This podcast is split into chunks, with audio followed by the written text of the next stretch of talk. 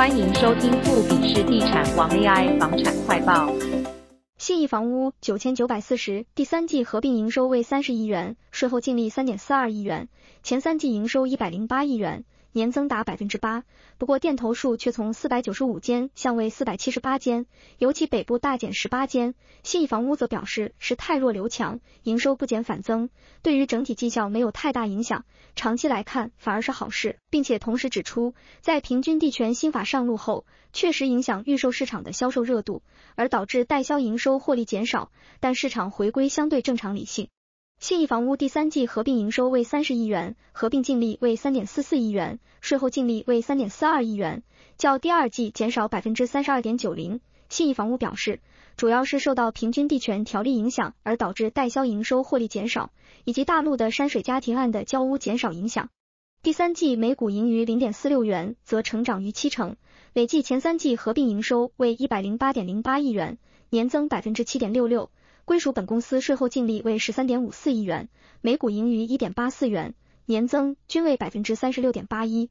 前三季获利有感提升，主要是受惠板桥建案嘉禾交屋认列二十九点三八亿元，板桥总销二十八亿元的佳品也已完销，预计二零二五年交屋。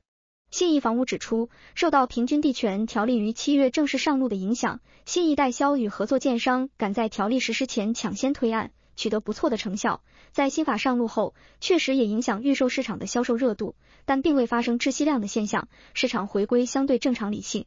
不过，以旗下位于新庄副都新、总销二十七亿元的自建案信义家学来看，在九月推出后，销售已逾五成。信义房屋财务长陈志环表示，信义家学因地段条件好，是副都新重划区稀有的百分之二十住宅区用地。规划的也是中小平数产品，符合市场需求。现在正在做发包的前置作业，预计明年初会动工，二零二七年完工。在中介同仁的帮忙下，也有起到效益。至于目前信义房屋的店头数，截至十月，全台共有四百七十八家，较去年四百九十五家减少。其中北区二百六十七家，就比去年同期大减了十八家；桃竹则增加两家，南区减少一家，中区维持不变。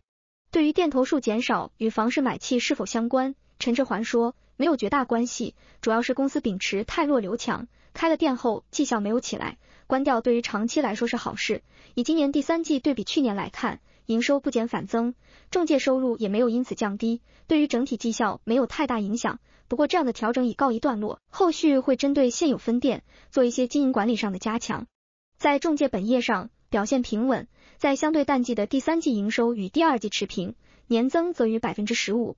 信义房屋不动产起研室专案经理曾敬德表示，中古屋市场今年第二季起的自用买方需求仍有一定的力道。加上新青安专案贷款的政策，在美国联准会日前如市场预期宣布暂不升息下，预期近期内国内政府也未有新的房市政策推出。若明年年初前的大选未出现异常的干扰因素，一向为传统旺季的第四季房市将可望处于价稳量微升的格局，全年一转前低后高，可望挑战三十万栋。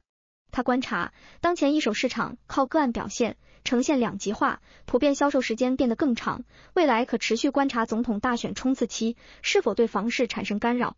不过，看到中国、韩国房价暴跌，对于台湾房价的看法，曾敬德则指出，中国和韩国的修正，两者都有背景原因。中国过往都没有经过什么修正，只涨不跌的大多头时间长；韩国则是短期房价涨太多太快，加上猛烈升息。反观台湾，并不存在这两个条件，房价缓慢创高。涨势相对平稳，虽然利率涨到百分之二点零六，但对于多数的购屋者还能负担得起。现在市场上就是自用当道，房价的波动幅度会比较小，市场上还是要看供需。虽然目前一手市场看起来比较多存量，主要是过去一两年的累积，但只要没有失衡，台湾房市还是维持比较稳定的状况。此外，信义房屋在去年底购买位于沙巴州马林松 Malinson 的临海土地，预计打造五星级观光度假酒店。目前已取得当地政府的开发核准，将于十一月下旬动土，可望于明年上半年正式动工，规划于二零二七年正式营运。至于定位为观光开发零碳岛的环滩岛，现阶段主要以投入海洋及岛上富裕两方面工作为主。海洋方面与当地沙巴大学及保育团体合作，进行海龟及珊瑚复育，并于岛上执行土壤改造与造林计划，以及规划码头新建计划。